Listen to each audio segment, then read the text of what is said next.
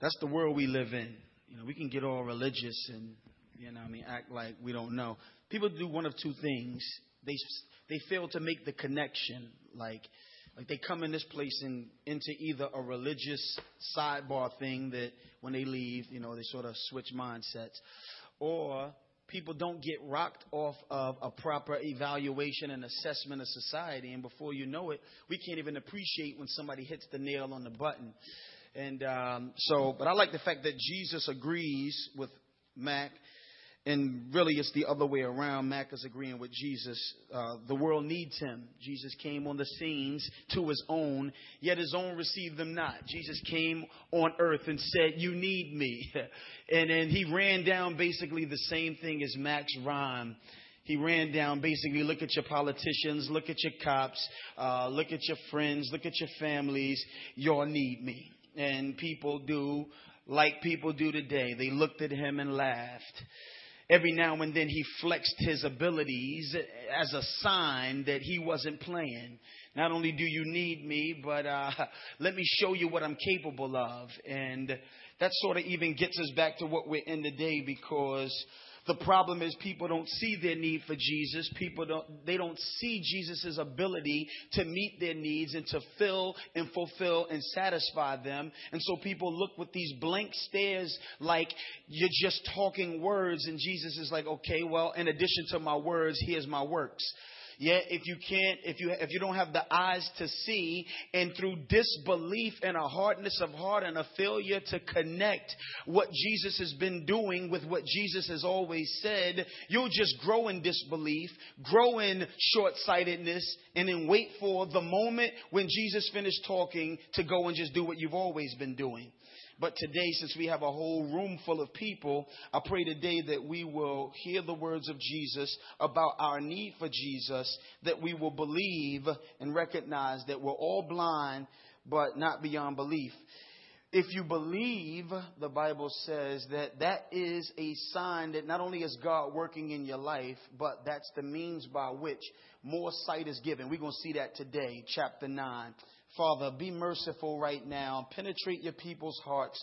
Uh, make it an aroma and not a stench to them, Lord God. Give them uh, a delight in you, a delight in your servant, a delight in your word, Lord God. Let this just be a continuation of what has been happening as we sing praises to you and then a rap that, I mean, that echoes and amens you up and down. I pray that the people uh, of this church and the people who are visiting us, Lord God, will be excited uh, that your truth reigns, that your truth has not been lost, but your truth is being preserved. The gospel, which has been entrusted to the saints once for all, uh, we're contending for it. We're going to fight for it, Lord God. Uh, excite us about that, we pray. In the name of Jesus, amen uh, last week um, as we trekked through John, the um, striking footage of the words and works of Jesus Christ.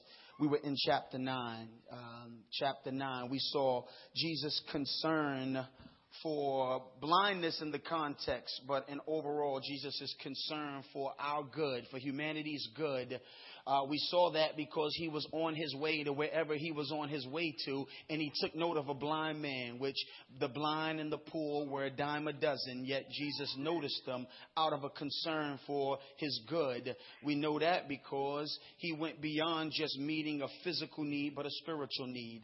We also saw that he's concerned about his glory because he says the whole reason why I get to capitalize on this man's uh, um, condition is because God gets a chance to shine his glory in these kinds of scenarios. So we saw his concern. We also saw his commitment to bring cure to blindness or his commitment to bring solution to the things that he's concerned about. A lot of us say we're concerned, but we don't have either the time or the opportunity to do anything about what we say we're concerned about. Jesus was committed and he used a, a word or a term that he uses a couple times in John, a few times in John, we must. speaking of divine obligation. Not, well, I wish I could. Well, I, but God hasn't called me. For him, it was, I must. This is exactly what I was called for, to do something about the very things that I see. Doing the works of him who sent me. What are the works? The works were the things that the Father planned for Jesus to do that would shout out to the world that Satan doesn't get the last word or the last laugh. See, in the garden, it looked like Satan had struck and it was checkmate. But the Lord Jesus showed him, no, it's not checkmate, it was just check. And so now Jesus Christ comes on the scene, and when he comes, it's checkmate for the devil. So when Jesus came, according to Isaiah 61 and many other passages, he says, I'm going to come and I'm going to solve blindness issues. I'm going to solve lameness issues. When I come, I'm going to proclaim liberty to captives. I'm going to solve slavery issues. I'm not only going to solve the physical, I'm going to solve the spiritual.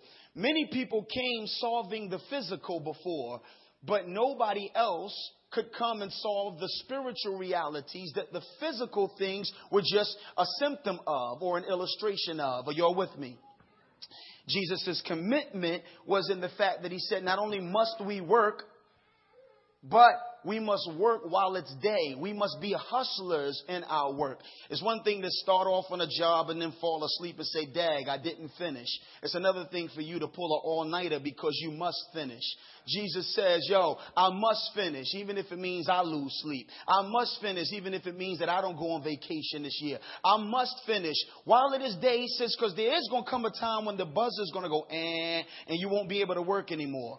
And none of us know when our time comes, but may we be about his work, a commitment to the cure. Then we also say that he controls the cure. It's one thing to care, it's another thing to be committed to doing something about it. It's another thing to run out of ideas on how to do something about it. Jesus never runs out of ideas. Jesus never is uh, sideswiped by, and dag, I had planned to, but man, ever since, it's like us, we were about to go in and we had to do a, a um, uh, we had a ministry engagement in Toledo. The only thing is, who could foresee that we'd have an ice storm? An ice storm that we really didn't see too much of. We were looking outside, as a matter of fact, when they canceled our flight. Like, I don't get it. We went outside. We had on just a long sleeve shirt. We were chilling, but we had to go home because we couldn't get around the fact that we couldn't fly. And then they said, okay, well, why don't we, we said, why don't we just rent something? And then we rent and say, oh, wait a minute, in Lancaster, they're starting to get, all right, well, we can't drive. And then we had to basically say, oh, forget it. You know, we wanted to be there. We were committed to being there. We were going to take a 10 hour trip there. The only problem is we couldn't even get there by driving, see? So all of our caring and all of our commitment still fell short because we couldn't pull it off. We didn't control the circumstances. Jesus never comes to that.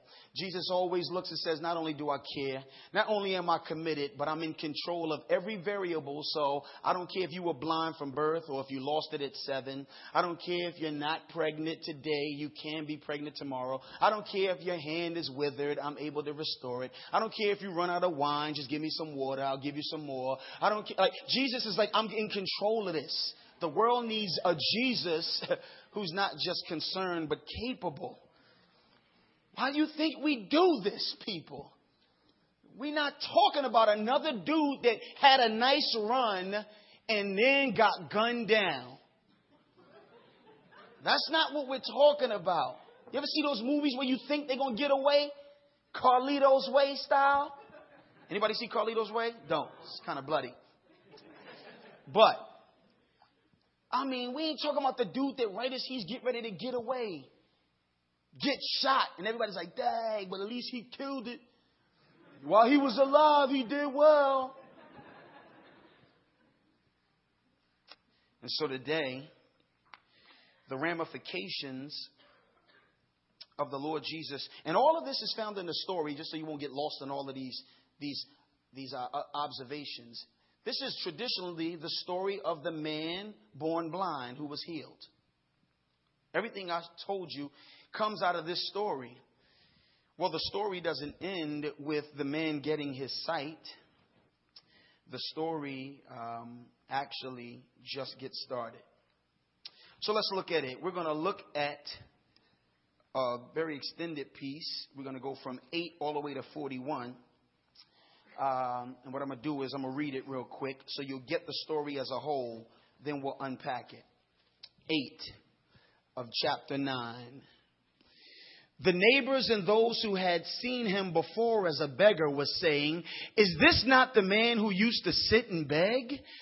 Some said, It is he. Others said, No, but he is like him. He kept saying, I am the man. So they said to him, Then how were your eyes opened?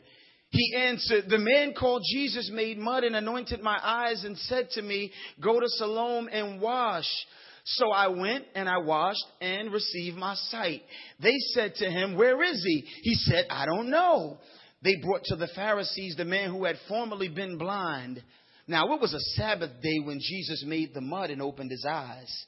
So the Pharisees again asked him how he had received his sight. And he said to them, He put mud on my eyes and I washed and I see. Some of the Pharisees said, This man is not from God, for he does not keep the Sabbath. But others said, Well, how can a man who was a sinner do such signs? And there was a division among them. So they said again to the blind man, What do you say about him since he has opened your eyes? He said, mm, He's a prophet. The Jews did not believe that he had been blind and had received this sight until they called the parents of the man who had received this sight and asked them, Is this your son who you say was born blind? How then does he now see? His parents answered, We know that this is Junior. This is our son. And we know he was born blind. But how he now sees, we don't know nor do we know who opened his eyes. Ask him. I mean, he grown. He is of age. He will speak for himself. His parents said these things because they feared the Jews. For the Jews had already agreed that if anyone should confess Jesus to be Christ, he was to be put out of the synagogue. Therefore, his parents said, He is of age. Ask him.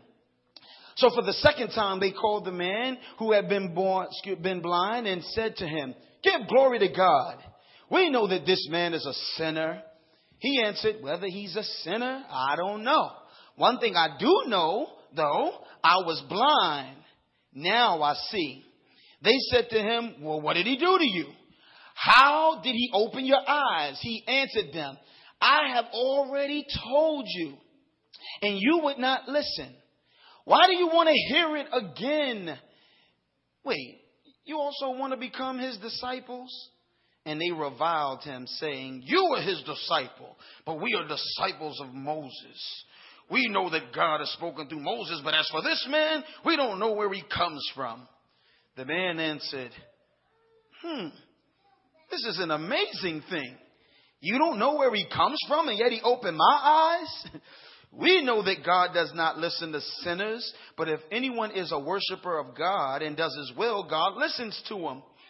Never since the world began has it been heard that anyone opened the eyes of a man born blind.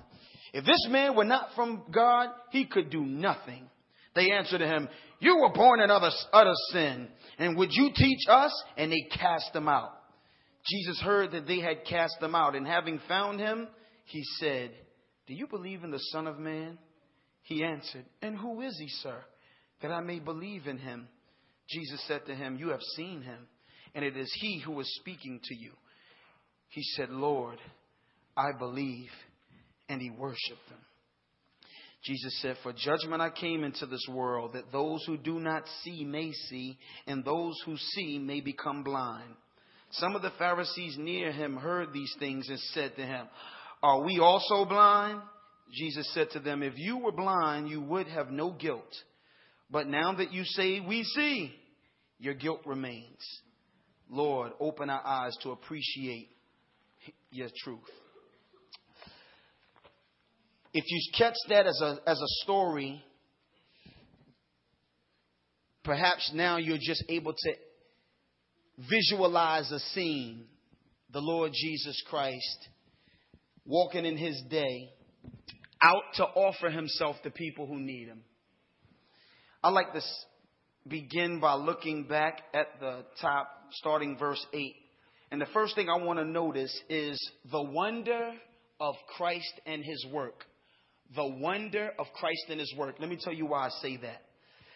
We open this, I guess, portion of the story with neighbors amazed that somebody who they always knew was blind is now not blind. The wonder of his work. The sense of amazement. Is this? Uh, nah. But he looks like him. Wait.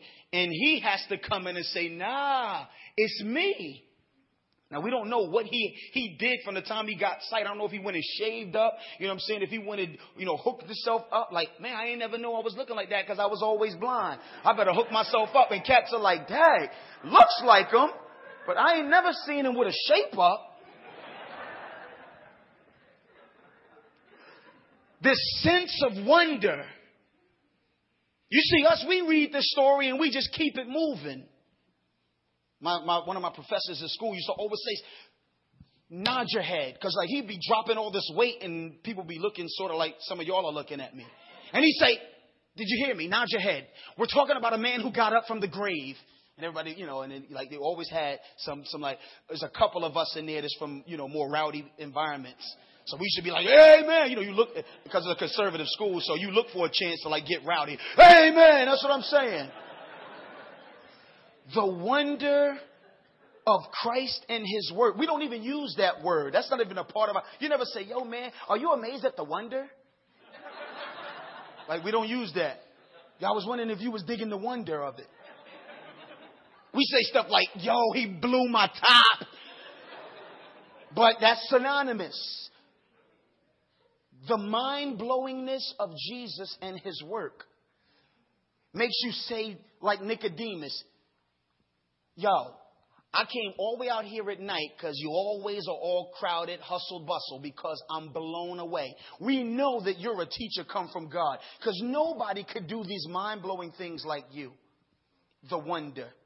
I looked up the word just because I said, I don't even really understand the definition. Just that which causes amazement and astonishment. Jesus is like, yo, I do things that blow your wig the wonder. And we lose the wonder because so many people make the things, the, both the words and the works of God, something that's just casual. They're always counterfeiting words and works of God. You know, God told me we use that so flippantly that we never know when God really tells anyone anything. The works of God. Come at three o'clock. I'm giving to show you a work of God. We can time it. People have every week they doing works of God right on cue. Like there's no wonder in it. But these neighbors had wonder. In the Greek, they basically said, Isn't it this the man? And it expects a affirmative answer. Yet they weren't ready to commit because they were still blown. The wonder of Christ and his work. You remember Pharaoh's magicians? They weren't impressed with Moses till they were like, as long as they were able to do it, they weren't impressed. A snake, oh, we can do the snake trick. Yo, the snake trick. No, no, no, no, the, the snake trick. It wasn't until their tricks ran out and Moses kept going that they then they went back to Pharaoh like, "You, we better reconsider this."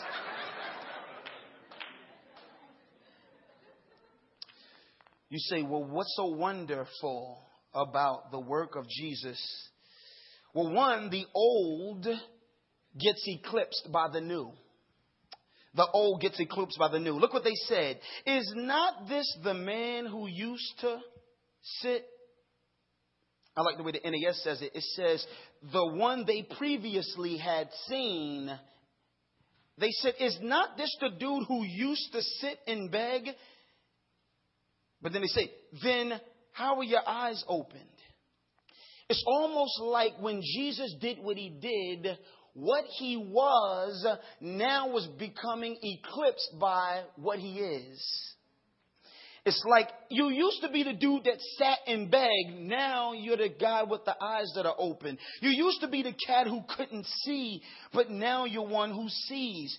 We used to see you demoralized and hopeless, looking for somebody to give you something. Now, when I go by, I notice you looking at me and you didn't ask me for anything. The old being eclipsed by the new, the wonder of his work. You see, sight changes everything. both physical and spiritual sight changes everything. So this man was changed, and who he had been and what he had been doing now was being eclipsed by the new him. The dude that was doing something different. And applicationally, we ought to ask ourselves, is anybody in here new because of Jesus? Is anybody in here different? You know, when I was younger, I used to pray and ask Christ to come into my life every day. Because, quote unquote, nothing happened. And you probably used to, man, I, I, you, you asked him over and over again because nothing happened. There are people in certain traditions of Christianity that look for a second thing to happen to signify a before and an after. Here, there was no need for anything. The original meeting in, with Jesus was so awe striking that the old had been eclipsed by the new. The wonder of his work. But not only is the old eclipsed by the new, verse 10 to 12 shows us that the how gets eclipsed by the who. Wasn't trying to rhyme, it just happened that way. Look at it. 10. So they asked him, well then, uh, where is it? Oh, here it is. They asked him, then how were your eyes opened? He answered, The man called Jesus made the mud and anointed my eyes and said to me, Go to Siloam and wash. So I went and washed and received my sight. They said to him, Where is he? He said, I don't know. We went from how did he do it to who did it. See, the wonder of Jesus is when he moves on the scene, the scene, the old gets eclipsed by the new and the hows gets eclipsed by the who. They went to, yo, well, how did he do this? The man said, a man named Jesus. Well, where is he? They didn't go back to how he do it again. They got lost to, wait a minute. I hear the how. Who was able to do that? The wonder of Christ and his work. The person begins to eclipse the methods. That's why signs in the Bible, you never get stuck on the signs because the signs are the how. The signs are pointing to the person, the who. The wonder of Christ and his work. I don't know about you all, but the beauty of heaven, you know, sometimes we talk about going to heaven. And I remember a teacher making sure, he says, Yo, why do you why are you rushing to get to heaven? You don't seem like you even like to hang out with God now. You know, when you get there, that's who's there. He said, The issue of heaven is not a place, the issue of heaven is a who. He said, My wife died. He says, I don't even want, I sold my house. You know why? Because a who was missing. And some of us, we've got all the hows, but no who. We're ministry experts. Our Christianity is a series of religious routines, but really our hearts disengage from a who. When Christ blows your top, the hows lose to the who. The old gets lost in the new. But not only do we see the wonder of his work, 13 to 23 shows us enemies of Christ and his work. You know they're always going to be lurking. Verse 13 says, They brought to the Pharisees the man who was formerly blind. Now it was a Sabbath on the day when Jesus made the clay and opened his eyes. Then the Pharisees also were asking him again how he received his sight. And he said to them, He applied clay to my eyes and I washed and I see. Therefore, some of the Pharisees were saying, This man is not from God because he does not keep the Sabbath. But others were saying, How can a man who was a sinner perform such signs? And there was a division among them, enemies of Christ and his work. By now, you ought to be, if you've been trekking with us through John, you ought to know when the Pharisees show up, the enemies of Christ and his work are on the scene. Now, it's true that not all Pharisees were bad. And we're going to see that there was even a division among them. Nicodemus, who was at least friendly to Jesus, he uh, was a Pharisee. There was a lot of people who were divided in the Pharisee camp. But what we see here is that generally speaking, when John writes his gospel, the Pharisees are normally those who are against Jesus, enemies of Christ and his work. And the reason why they're enemies is because they have a sacred cow. Now, the sacred cow was their own concepts, their own ideas. And so the Pharisees come on the scene and it says, before he gets to the showdown with Jesus Christ and the Pharisees, Pete John Stees, he slips in. Oh, let me tell you this, then you'll understand why there was friction. Now, it was a Sabbath on the day when he healed them. Now, we're not, we're not necessarily on that, like on the Sabbath anymore. John's telling a story. But by the time the blind man and the impact and the wonder of what happened to him hits, now people are looking for a, a, an expert answer. So they go to the Pharisees, the religious big shots, and say, wait a minute, explain this to me because I'm blown by the wonder of what happened to him. So the Pharisees get in and they start asking him, but it was a Sabbath, so they're already upset. And they say, wait a minute. And they start asking him again and again, how did he read his, his uh, receive his sight? And so we see here three things about the enemies of Christ and his work. One, they don't believe. Two, they won't believe. And three, they like it when others don't and won't believe. One, they don't believe. Two, they won't believe. Three, they like it when you don't believe. Let's look at how this plays out. Verse 15.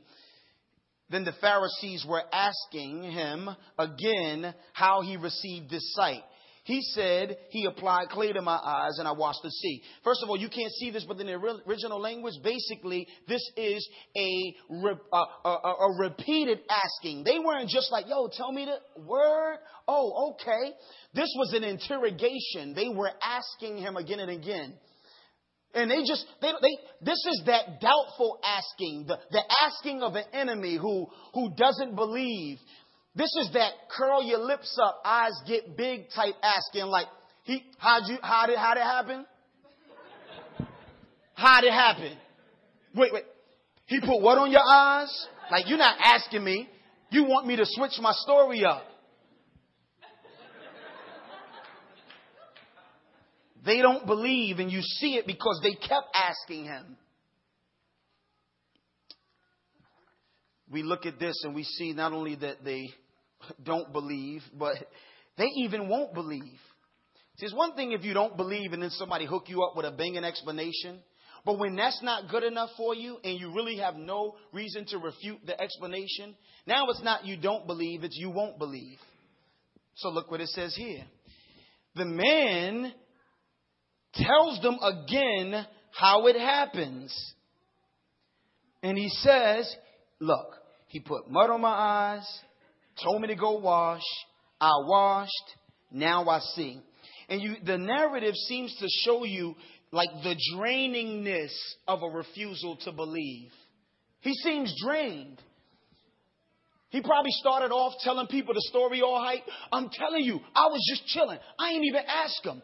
I just heard these dudes asking, yo, who sinned, this man or his parents? I was like, I know they ain't talking to me. You know what I'm saying? Because I ain't sin. I know I ain't sin. Just because I was born blind, I mean, I used to wrestle with insecurity, but, and so he was like, and so, yo, all of a sudden, I just heard this little rustling down. I heard somebody go. I was like, oh man, what happened? Listen, you know, this cake got on my eyes, and this man said, go to the pool of Siloam and wash. Man, I didn't even know which direction the pool of Siloam was, but somebody pointed me. So I went bumping and I hit my knee right. He, he probably went through all these elaborate stories. By the time they like, tell me the story again, now he's cut down to, look, he put some mud on my eyes, I wash and I see. The drainingness of disbelief. And some of you have been out there witnessing with people cut you off, say the same thing over and over again. You tell them, but wait, wait, well where God come from then? I told you he's eternal. He what? No, but where it come from though? By the time you finish, you're like, look, Christ died on the cross for sinners. Trust in him or go to hell. I'm out. I mean, that's how it gets sometimes. Before you were all like, but wait, wait, wait, but, I'm, but see, but God by His Spirit, like, you just get straight to it. they don't believe, they won't believe. But the reason why they won't believe is because they like what they think about God more than they like what God says about God. That's all of us. We like our theology more than we like what God has revealed. Like, we really like our theology. I mean, granted, you should like your theology. You should be confident that what we say about what God has said about himself is accurate. So, but you think you, but Jesus comes on the scene to tell them what you think about God is wrong. Because there's three ways that they felt Jesus discredited himself from being a solid man of God. He broke the Sabbath in their eyes in at least three ways. One, it was basically, and this didn't come from God, but basically Jewish leaders had surmised that you couldn't heal on the Sabbath unless it was life or death. Started as a good intention. It's like Bible colleges. I don't know what they're like now, but when I first started, like you couldn't do laundry on Sunday. Um, a lot of them, they were trying to they were trying to honor the concept of Sabbath, which is a great concept. The principle still is good for us today. Uh, we usually violate it, and so, but may God help us to step it up.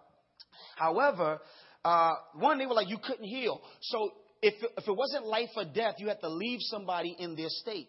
Now we know that the Sabbath, and Jesus proved that one, I'm Lord of the Sabbath. Two, I explain what the Father meant by Sabbath. Whenever Jesus stepped on the scene, he came to tell you what God meant was this. And he didn't just do it with his words, he did it with his actions.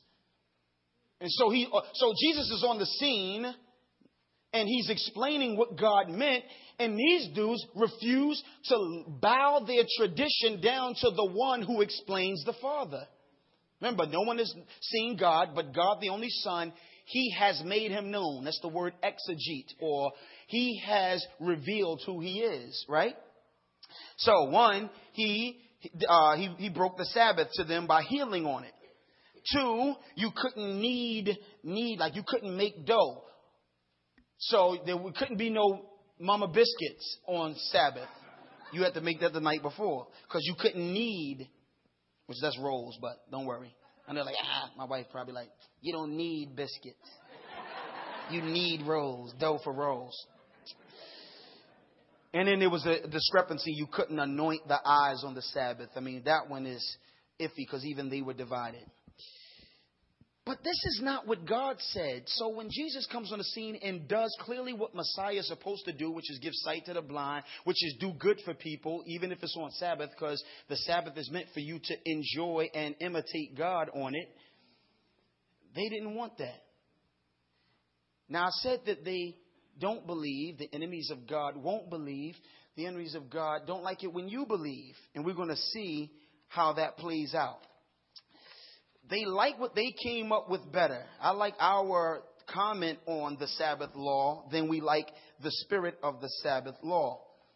And so, this idea of them being enemies, the reason why I use that strong term is because we don't like to believe God has enemies. Most of us, we don't talk like that. We don't say, in the enemies of God. We don't. We get in front of crowds and everyone, everyone means well, everybody's. But I like the way Philippians 3.18 says, it says, For many walk of whom I told you and now tell you, even weeping, that they are enemies of the cross. The way they live their lives, the things that they say, the things they popularize are enemies of the way of the cross. One of the things that makes prosperity theology that's not biblical, the biblical uh, idea of prosperity is one thing, but what began popular, what became popular is it became an enemy of the way of the cross.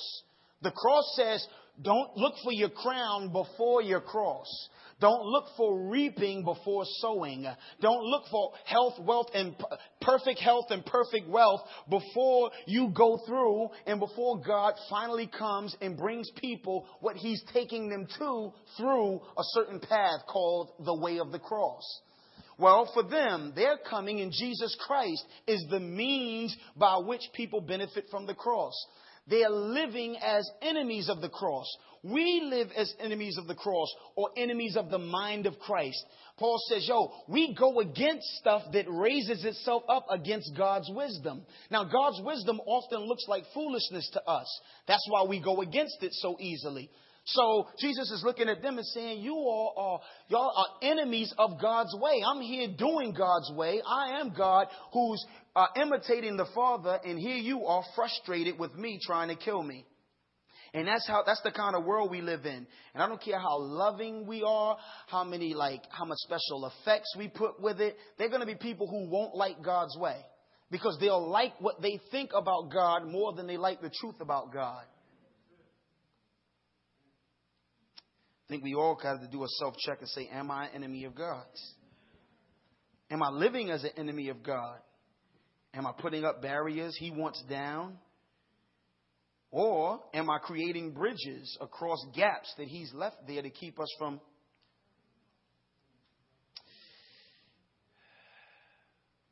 Let's read verse 17. So they said again to the blind man, What do you say about him since he has opened your eyes? He said, He is a prophet. Once again, they don't believe. They're still asking him the same stuff. And they won't believe. 18. The Jews did not believe that he had been blind and had received his sight until they called the parents of the man who had received his sight and asked them, Is this your son who you say was born blind? How then does he now see? His parents answered, We know that this is our son and that he was born blind. But how he now sees, we do not know, nor do we know who opened his eyes. This idea of they don't see, they won't see, remember I said, they also like it when others don't believe. The reason why they kept interrogating is because they knew Jesus was getting popular and they didn't want that. And that's what enemies of Christ do. They don't mind if other groups blossom. They don't want Christians to blossom. And so, look, you see, they bring the parents in and they almost intimidate the parents. And so the parents quickly, sensing the, the, the intimidation, because it sort of works with them, I'm not going to jump and big Jesus up like my son. So what did the parents say? Look, I'll tell you he is my son. I'll tell you he was blind. But I don't know any more of that. But John narrates, they knew more than they were affirming. It's just that they feared the Jews, it says. You see, the Pharisees like it when they, they don't believe and then they make it so that you don't believe. Matthew 23, 13. I'm going to read a couple passages. Matthew 23, 13 says, But woe to you, scribes and Pharisees, hypocrites, because of, because of you, because you shut off the kingdom of heaven from people. For you do not enter it in yourselves, nor do you allow those who are entering to go in. Jesus says, See, Pharisees, Y'all don't, y'all don't want the life I bring, and you don't like it when other people get the life that I bring. He says, Woe to you, scribes and Pharisees. Matthew 23 15. You travel around on sea and land to make one proselyte, and when he becomes one, you make him twice as much the son of hell as yourselves. He says, See, you, you, you snatch somebody up, and then you make them worse than you. Which is why when I come and make people better, you get frustrated. Hmm. Woe to you, scribes and Pharisees, Matthew 23 23. Hypocrites! For you tithe mint and dill and cumin and have neglected the weightier provisions of the law, justice and mercy and faithfulness. But these are the things you should have done without neglecting the others. He basically says, y'all are experts at stuff that has nothing to do with justice and mercy and faithfulness. I'm here opening eyes of people who've been blind from birth. And you're trying to discredit what I'm doing. Enemies of the heart, the work, and the intentions of God. The man is having a different experience. The man who was healed from blind is progressing in his boldness and progressing in his sight. he goes from a man named Jesus to he's a prophet. What do you think? I think he's a prophet. And he's willing to stand up to people. His parents don't want any problems. And that brings us to our next point the repercussions of his work. The repercussions of his work. The wonder of Christ in his work, the enemies of Christ in his work, the repercussions of Christ's work. There are consequences and repercussions for trusting Christ. Look, says, so the second time they called the man who'd been blind, and he said, Give glory to God. We know that this man is a sinner. He answered, Whether he's a sinner or not, I don't know. One thing I do know that I was blind, now I see. The man is getting further interrogated because he's standing for Christ. The man's parents have left him on his own. The man is getting continually insulted because later on it's going to say, and they reviled him and he's booted from the synagogue. Now, that was the seat of comfort for the Jew. And now that he's, because he was blind, he was already outside the synagogue, just on the begging mission. Now he has his sight, and now he probably always wanted to be in the house. Like we were saying, one thing I desire is to be where you are. For the Jews, to be where you are meant to be in, in the temple. And so this guy here is booted from the little, like the, the, what was the temple equivalent when you weren't at the big temple, you went to synagogue. Now he's booted from the very place, all as a repercussion for receiving the grace of God. There's a repercussion to the work of Christ.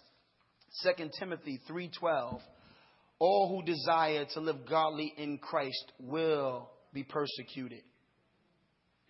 I like Acts 14 22. Paul went around strengthening the souls of the disciples, encouraging them to continue in faith, telling them that through the kingdom, through much tribulation, we must enter the kingdom of God. There are repercussions for being pro Jesus. And that's like, if we don't embrace the repercussions and if we don't preach the repercussions, we will, ne- we will flock to pretty Christianity that's not real. We will love it when we're at places that have all the bells and whistles. We'll love it when we're around people who look totally successful and never look afflicted. The prophet Isaiah says, Yo, we looked at Jesus and we thought he's smitten of God. He can't be the cat we should be following. Every time he turn around, something bad's happening. He ducking through crowds and people picking up stones to stone him. Who wants to hang with a guy who's always in trouble? 1 Thessalonians 3:23. We sent Timothy our brother in God's fellow worker in the gospel to strengthen and encourage you as to your faith, so that none of you would be disturbed by these afflictions, for you yourselves know that we were destined for them. This man seems to be getting in more hot water the more he stands for Christ. And so you and I must take note.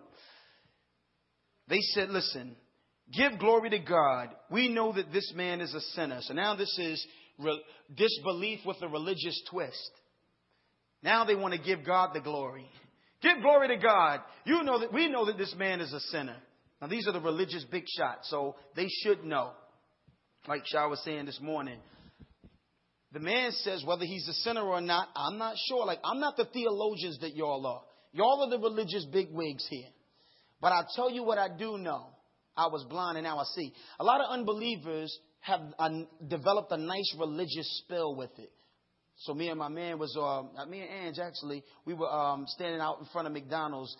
And so this girl came and asked me for some drugs. And so she was like, yo, you guys, I was like, nah. I said, I'm in Jesus Christ. I said, that's all I have out here. And she heard me. She said, what? Jesus? Oh, I go to church. I go to, and then she starts getting all loud. Now she whispered to me, you, got some, now all of a sudden, I got to, try I go to church every Sunday. But I said, man, well, you know, I would have never known that from what you just asked me. I don't know. And by the way, you got a girlfriend now that she's all off on that. I'm like, sin with a religious twist. And that's, that's the Pharisees right now. Give glory to God. This man's a sinner. Blind man says, You know, I don't have the insight y'all have. I just know I was blind, now I see. And I like what I said. He stole my thunder. Because before you know weighty theology, before you make it through covenant community classes, before you understand sanctification and ecclesiology and uh, missional church and all of the big stuff, you should at least know the difference between when you were blind and now that you're saved. People think, man, y'all always think everybody got to be all deep like y'all. Every rapper ain't got. And I'm like, no, we don't. We just want to hear that you understand blindness and sight. I listen to your music, I can't tell. This man said, Look, everybody knows it. That's why I'm in this mess. He says, And I'll tell you this I don't know about this man's sinful state. He's really being sarcastic, we're going to see. Because they said to him, What did he do to you? How did he open your eyes? How many times have we heard this? He answered, I've told you already. You don't want to listen. Once again, they will, they don't, and they won't. You would not listen. He says, Why you want to hear it again? Then he starts messing with him. Do you want to become his disciples? Here it is again, the drainness of disbelief. You're asking me the same stuff. He gets this uh, sarcastic because in the Greek, once again, it's written in a way where he expects a negative answer. So he asked them, You want to be his disciples? But the way it's written, you understand he, he, he knows the answer is no.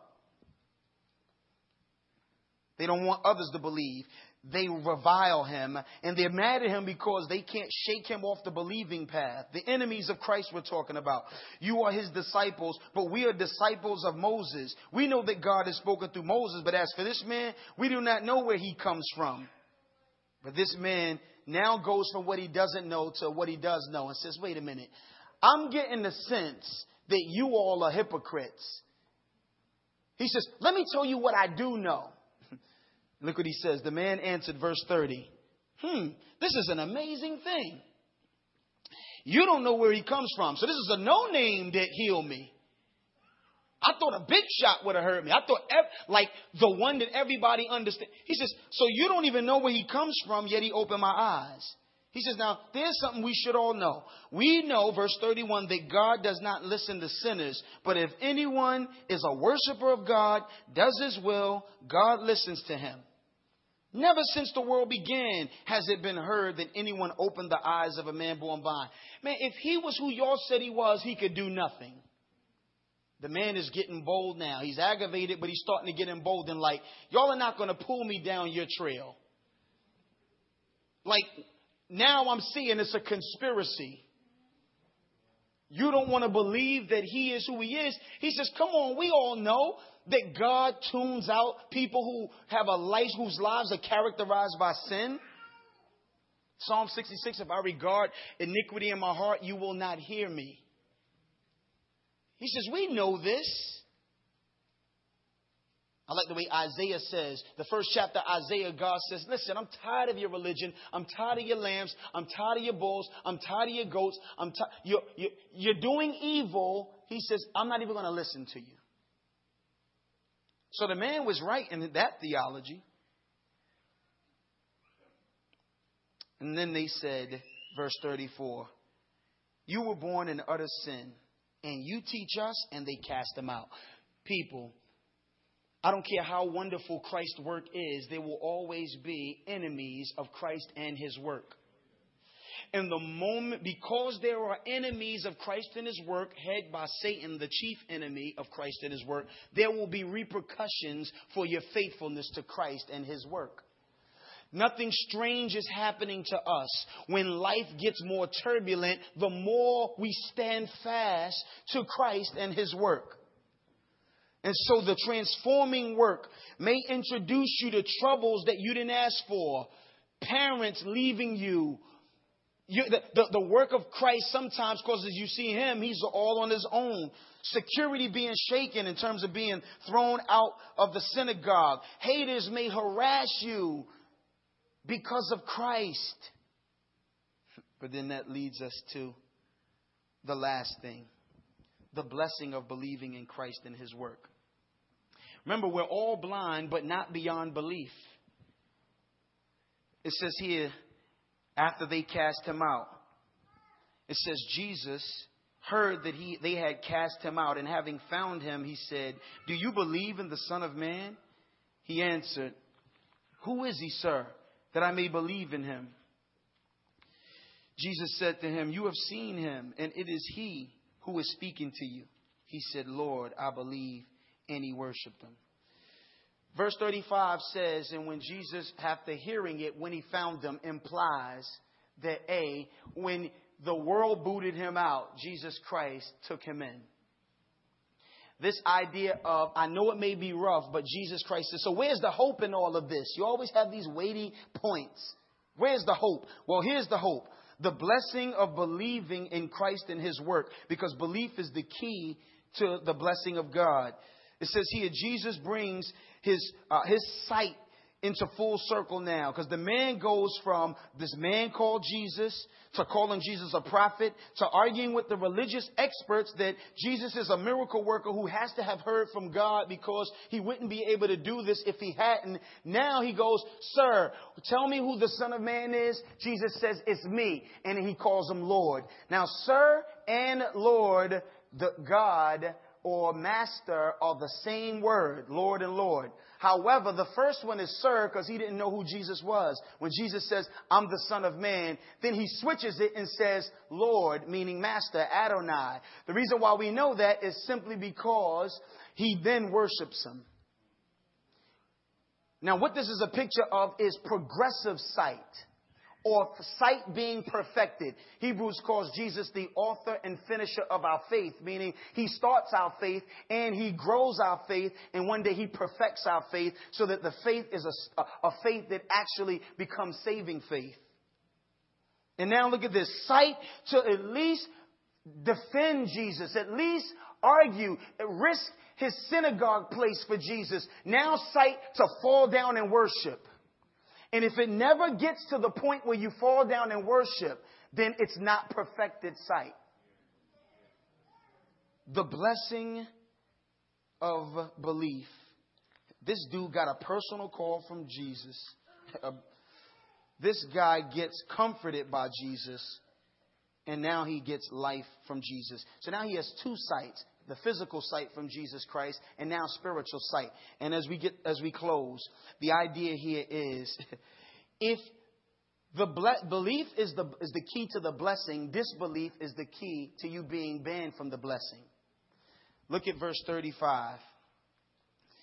Jesus heard that they cast them out. Verse 36, he answered, Who is he? Verse, no, skip down to 38. He said, Lord, I believe, and he worshiped him. Then Jesus says this, verse 39. For judgment I came into this world that those who do not see may see. That's the blessing. And those who see may become blind. Some of the Pharisees near him heard these things and said to him, Are we also blind? Jesus said to them, If you were blind, you would have no guilt. But now that you say we see, your guilt remains. The story of the man born blind is the story of one who started blind but who ended up seeing. The Pharisees said, We're not blind. And at the end of this story, they're more blind than they ever have been.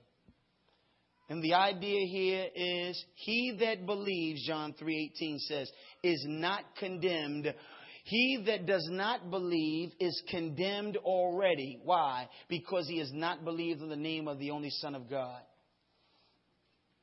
And so today, y'all, as we're trekking through John, we see the wonder of Christ and his work. Mind blowing work for him to give us sight. Mind blowing work for Him to enlighten us and take us from hostile to God, hostile to things of, uh, of spiritual consequence, to being favorable to them, wanting to work in ministry instead of just jobs that you know pay money, wanting to marry godly persons, not just people that you think are a dime piece, wanting to embrace communities that love Jesus and treasure Him rather than just cool clicks. Sight, the wonder of it. Sometimes that wonder makes people get upset because you're not who you used to be and you and your light is shining on the darkness they prefer. The bible says men love darkness rather than light because their deeds are evil. So you come around and you represent light now. Enemies of christ and his work. Repercussions. You lose that boyfriend. You lose that girlfriend because they can't take the new you your parents are not as favorable at your decisions because they don't understand the moves you make based on the sight that Christ has given you to see His work. and appreciate it. But the blessing, He embraces you. He holds you. He secures us.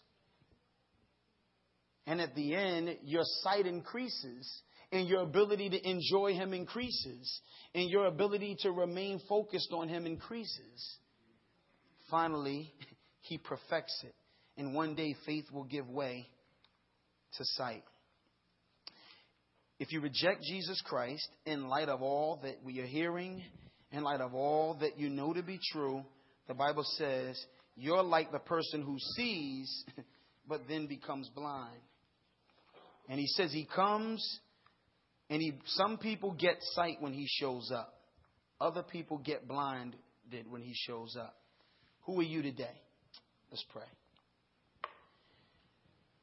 Father God, we are grateful.